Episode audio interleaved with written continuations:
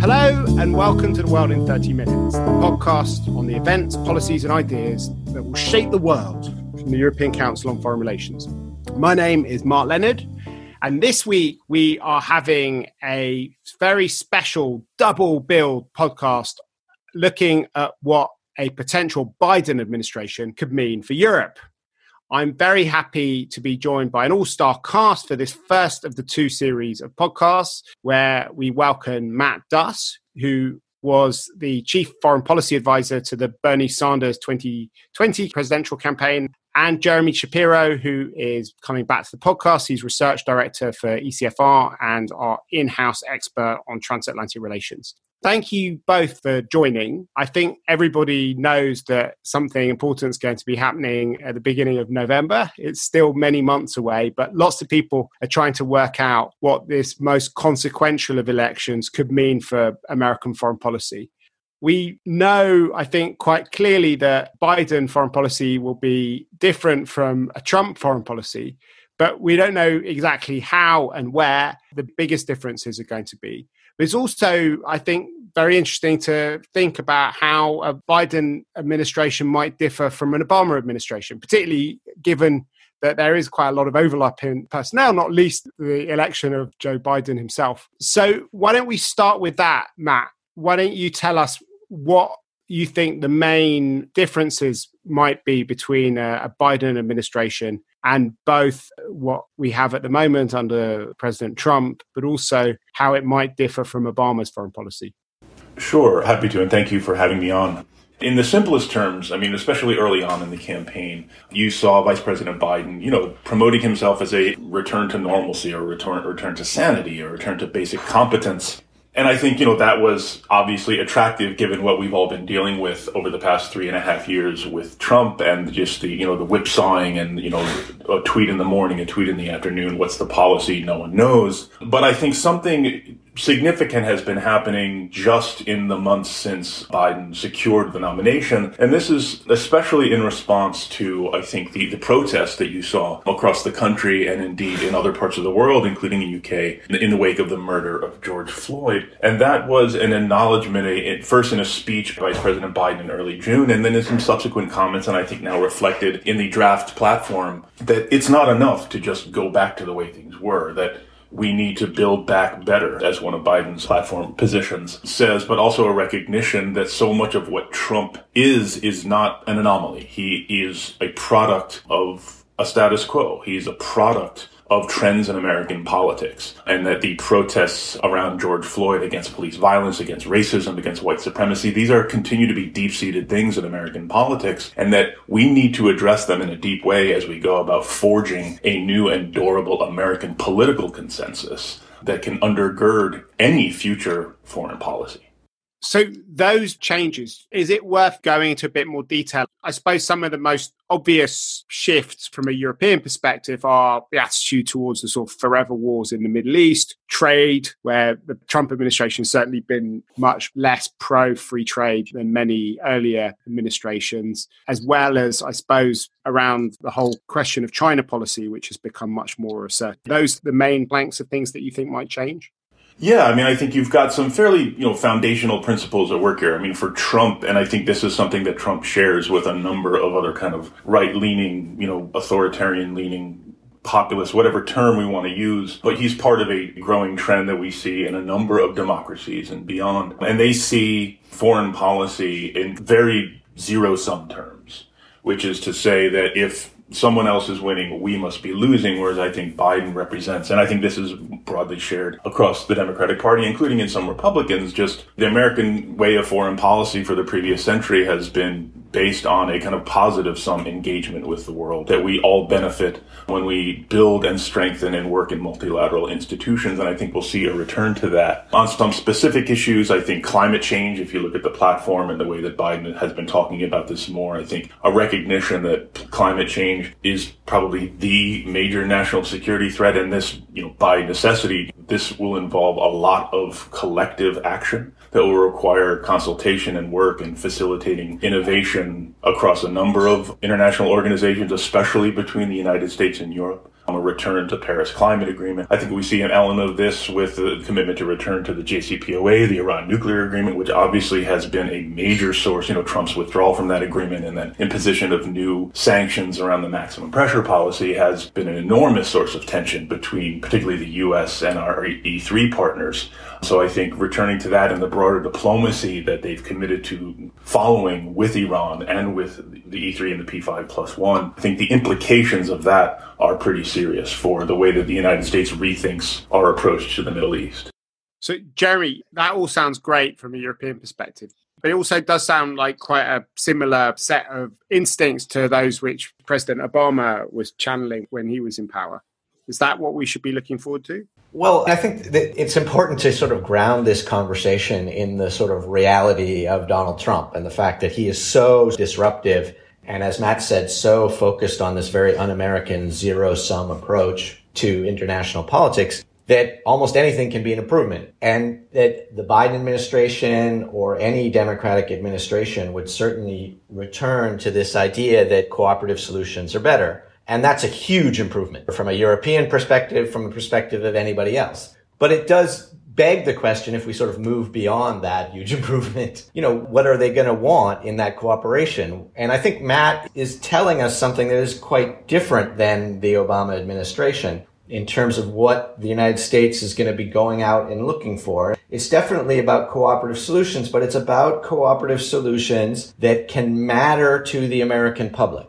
It's about cooperative solutions that can make U.S. foreign policy relevant again to issues that are important to the United States, issues even like race relations, but particularly economic issues like trade issues. There was this sense, and I think it was a sense among some Democratic voters as well as some Republican voters, that in the Obama administration, foreign policy was this sort of plaything of elites, and they were out there at big international conferences making trade deals and deals about Iran and things that people didn't really care about and maybe, in fact, weren't really for their interests. And I think the change from Obama to Biden, or at least the change that I think progressives in the Democratic Party are hoping to see, is that there will be more focus on America in U.S. foreign policy, even as it looks for cooperative solutions. And that will have an impact on the positions that it takes vis-a-vis Europe and vis-a-vis the rest of the world. So, Matt, there have been lots of debates within the Democratic Party between progressives and more establishment figures on domestic policy. What do you think the main issues are going to be where progressives want to have more of an impact on foreign policy? I want to totally agree with what Jeremy just said. And because, I think it also goes to what I was saying earlier. I think Trump obviously is divisive in so many ways, but I think his critique, if we can call it that he brought of the establishment and the sense that this was just an elite project with very little connection to the actual daily lived resistance of most, or reality of most Americans, that's something Trump capably exploited. But he was able to exploit it because it is very real. When Trump in the early debates was saying the Iraq war was a huge disaster, most Americans believe that, even if the DC foreign policy establishment is only begrudgingly now starting to acknowledge it. But I think that is kind of a sign of a broader critique that is much more fully formed now on the right, but also on the progressive left. And here I think you've seen a very continually growing and much more mobilized and organized foreign policy grassroots contingent that has been making its presence felt. And then you can see some of the products of the evidence here in some of the things and the commitments that the Democratic platform makes. But I do think it is, as Jeremy said, it is, listen, we believe in cooperation, we believe in multilateralism, but the United States simply doesn't have the capacity to be the world's policeman anymore. We need to strengthen diplomacy. We need to find ways that we can use our still considerable power to facilitate cooperation. But first and foremost, we cannot be engaged year after decade in these long-term military interventions. And here I would just point to a couple of reports that came out last week from two very different think tanks, one from the Quincy Institute, which is a relatively new think tank that's coming from a transpartisan, I would call it more restraint, realist-oriented perspective, very critical of interventionism, talking about demilitarizing the U.S. policy in the Middle East, and another report from the Center for New American Security, a much more kind of centrist establishment think tank, but also talking about demilitarizing the U.S. approach to the region And now these are different reports making some different recommendations, but the basic concept is the same, which is we need to seriously rethink our approach to this region and the way it has dominated America's global policy. And I think those two, on top of what you see coming out of this progressive grassroots coalition, I think represents a pretty clear paradigm shift. And the actual details are still being worked out, but I think it is important for your listeners to know that. But how much more demilitarization is possible? I mean, quite a lot of demilitarization has already been done in the Middle East, first of all, under Obama, and then that's obviously been sped up by Trump. What does this mean in practical terms? Right, no, that's a good question. And I would say, I mean, demilitarized, sure, relative from having invaded and occupied two different countries in the Middle East on top of having military bases in multiple countries, the Fifth Fleet in Bahrain, I guess you can say, yes, there has been some demilitarization. But I think one of the things is looking toward other tools rather than the military one to help achieve our goals. This is going to require a very serious conversation, not only amongst foreign policy professionals, but with the American people about what our actual goals are. How is what we are doing in the Middle East or anywhere actually advancing the security and the prosperity of the American people? And I think that is where we're still not clear. And so this is where I go back to what I was saying at the very beginning is whatever is decided or whatever the policy ends up being, in order for the United States to start to right the ship, so to speak, and rebuild some of the trust that has been lost, especially with our European partners, it has to be made clear that these policy decisions are rooted in a real and durable consensus that will outlast one presidency. So if we think about some of the big issues on the agenda for Europeans, whether it's different theatres like Syria and Libya, which create quite a lot of refugees for Europeans, as well as terrorism, or what's happening in Ukraine and the kind of security of Eastern Europe and how we deal with the Russian threats, how do we think the policy is going to change on those two big sets of questions? Well, I think you are going to see, much more pressure from both the left and right to any administration use of force or continuing uses of force that are based on very questionable authorizations. And here I think you see some commitments in the Democratic platform with repealing the authorizations for the use of military force that were made after 9/11 and then for the Iraq War in 2001 and 2002. And a rethinking of, okay, how, because I think you saw this over the past few years, and my boss, Senator Sanders, played a major role in this in putting forward the War Powers Resolution on Yemen to get the United States out of backing the Saudi-led war in Yemen on the argument that this, Congress has not authorized this engagement in hostilities. And so I think you've seen a lot more thinking going on, including from someone like Congresswoman Barbara Lee, who was one of the very few and early critics of the 2001 AUMF. So I think there's been a lot of energy put into Congress retaking this authority and, having a much more strict set of parameters about how and how often and how at what duration these military interventions take place. And what about the whole question of Israel-Palestine? Is that going to be something where we see a radically different approach? I think you'll see certainly different from Trump, but that's not saying much. I think Biden has signaled in various ways he's kind of a much more traditional, I would say maybe old school Democrat on this, although I think, again, the platform does have some considerable improvements from previous language with regard to opposing settlements, opposing annexation, recognizing Palestinian rights alongside the rights of Israelis. But, given some of the other challenges, it doesn't seem to me that that issue will occupy the, place high on the agenda that it perhaps has for other presidents. Although I think even restoring some balance to that policy is a very good thing. And then Biden has signaled he intends to do that.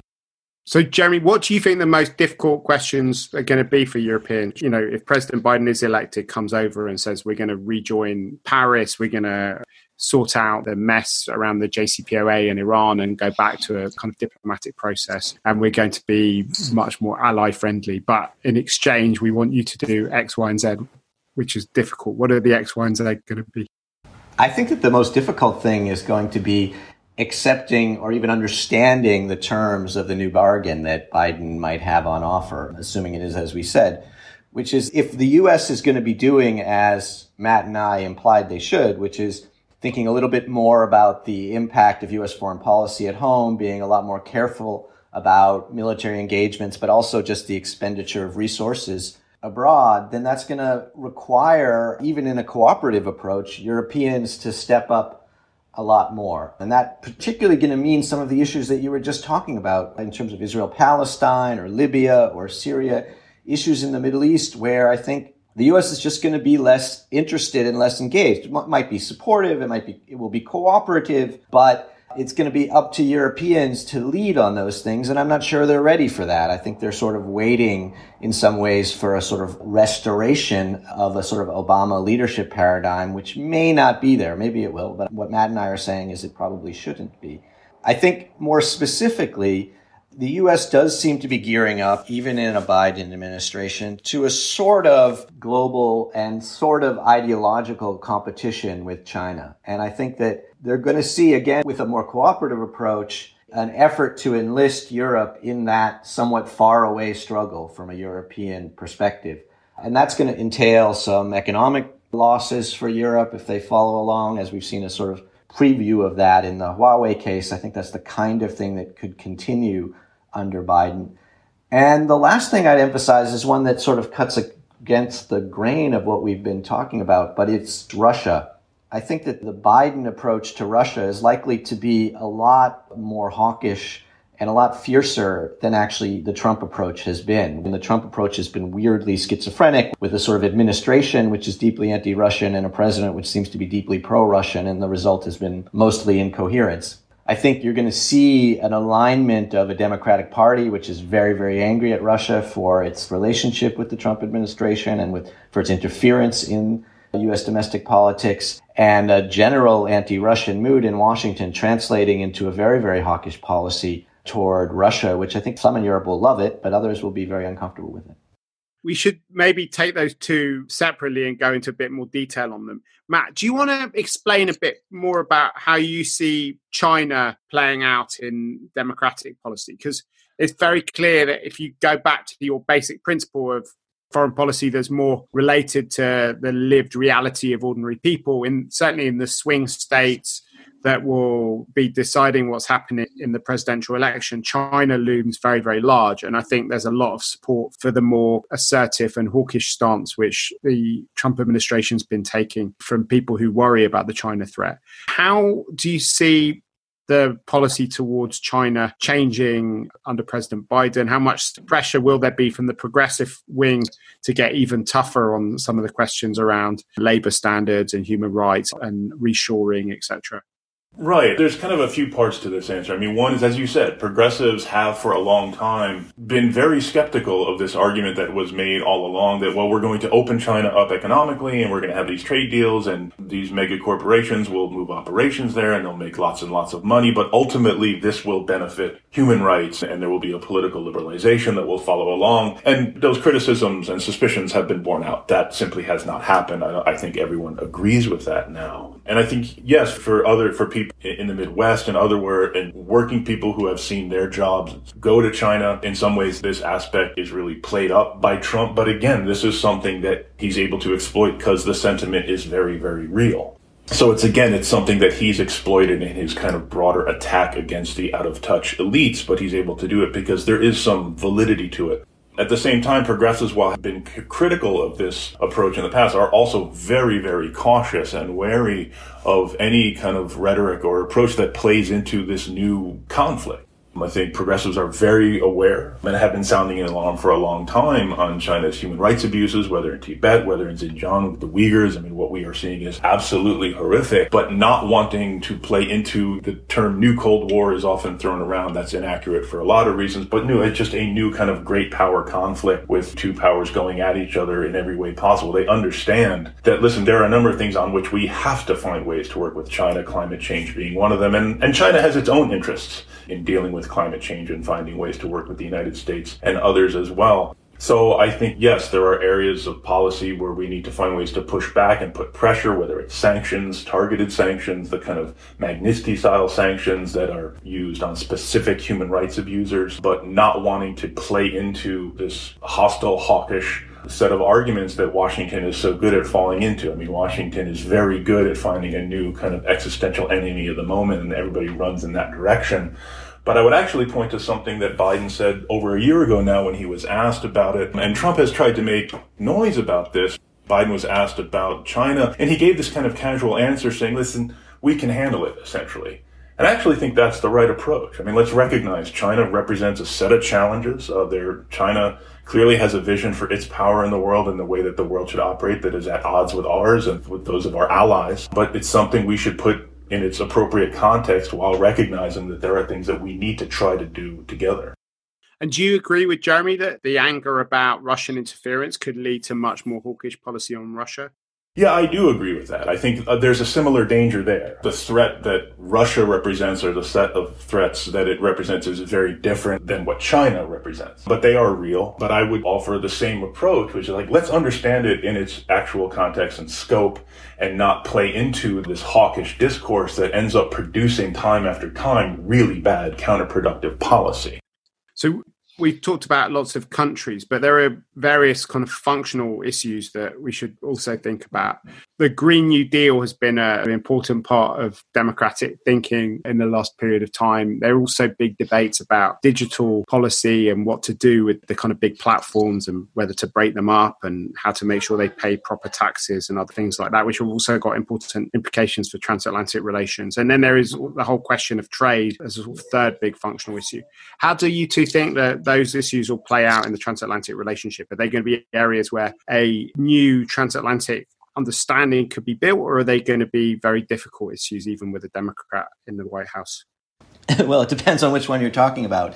I think that on climate, you have a real opportunity for a very cooperative agenda, and you actually even have an opportunity for a cooperative agenda with China. I think, in fact, Europe, China, and the U.S. really all do share the same goals, and if there would be a Biden administration, would roughly share the same goals, and do all recognize that climate is a problem that needs to be addressed cooperatively. And they have to have big arguments over the distribution of costs and benefits in dealing with that problem, which is not an easy one, but I think it's one that is ripe for some cooperative solutions. So I could be optimistic there. I think the digital stuff is just going to be a lot harder. I think that the U.S. and Europe have very different interests here, and while there is quite an interest, particularly among progressives in the U.S., about dealing with the awesome power of the technology platforms. We saw that in front of Congress just yesterday. I think that ultimately these are American companies. America is very proud of them. They have a quite distinct view of them in terms of how they should pay taxes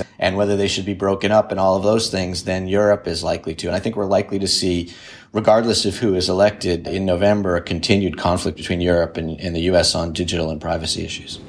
So we've gone through quite a lot of the agenda. If the two of you were called in to advise Angela Merkel or Emmanuel Macron about what they should do between now and January next year to think about reinventing the transatlantic relationship, what advice would you have to give?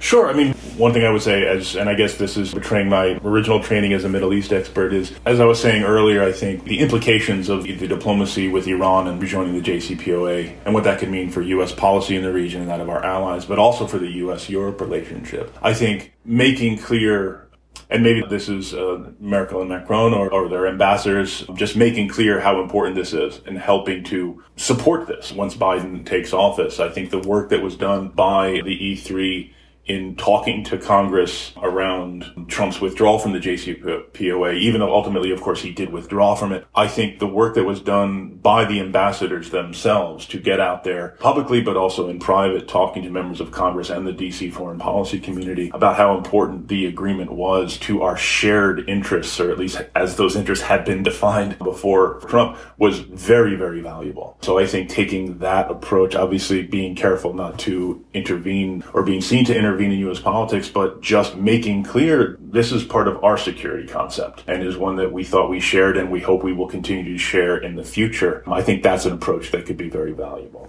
Jeremy? What I would want to say to them is don't wait and don't assume that even a Biden administration is going to walk in with European-friendly policies and that it's going to be satisfied with a Europe which sort of simply is sitting back and watching the United States deal with the world, which was roughly, I know they would resist that perspective, but that was roughly the pattern that American officials seemed to see in the Obama administration. So what that means is Be proactive in coming up with things that they want to do. Take responsibility for those things and offer cooperative solutions. Because as I said, the Biden administration will be genuinely cooperative, but it really is to a large degree up to Europe to offer cooperative solutions on the things that Europe cares about more than the U.S. does. And I think that particularly comes on some of these Middle East issues like Libya and Syria and refugees, where the United States can be supportive of European priorities if Europe has a strong path forward. But if Europe is just sort of sitting there waiting for American solutions, even from a Biden administration, they're not going to be thrilled with them. Great. Okay, well, this will be one of the big questions that we ask in the second podcast on the Biden effect, looking at what Europeans are doing to prepare for it, how they're thinking about it, and the future role of the US. So you're very much invited to join us for that discussion. But for this podcast, we have one thing left to do, which is our bookshelf segment. What's on your bookshelf at the moment, Matt? Well, I'm going to say two things. One is sort of work-related and another less so. The first is a podcast called Blowback by a couple of journalists named Brendan James and Noel Colwin. And it is a series just looking back at the Iraq War in its fullness, I guess, in the years leading up to the 1980s, U.S. policy through the 80s and 90s leading up to the Iraq War and then the war itself. And I think it's just extremely valuable in understanding the background, all the things that led into it, the mentality that allowed it to happen, and the continuing impact of it, not only on the region, certainly on Europe, but on the United States, on our politics. And it's well done, it's funny, it's vicious, and it's also it's educational, but also highly entertaining. I recommend it. And the other thing that I've been going back to is Miles Davis's autobiography, which I read a long time ago and just grabbed it off my shelf a few days ago again, and I'm really enjoying it once again. So for all of your listeners who love music as I do, that is really one of the best memoirs. Fantastic. What's on your bookshelf, Jeremy? I just finished a novel by Madeline Miller called Circe, which is a sort of feminist retelling of the Odyssey through the most infamous female figure in it, Circe, who was this enchantress who enchanted Odysseus. And so it's a sort of re-novelization through a modern lens of the story of the Odyssey. Great. And I've been reading about American politics. I finally got around to reading Ezra Klein's book, Why We're Polarized, which looks at what all the different reasons for the big changes that we've seen in American politics over the last decade, going from demography to brain science to the fragmentation of the media. I hope that you've enjoyed listening to this discussion. If you have, please let other people know about it by tweeting about it, writing about it on your social media page or ours, and above all, by going to whatever platform you use to download this podcast on and giving us a good review and a 5-star rating. We will put links up to all the publications that we mentioned on our website at www.ecfr.eu/podcasts. But for now, from Matt Duss, from Jeremy Shapiro and myself, Mark Leonard, it's goodbye. The researcher of ECFR podcast is Lucy Halkenthal, and our editor this week is Gabrielle Politzkaya. Thank you very much.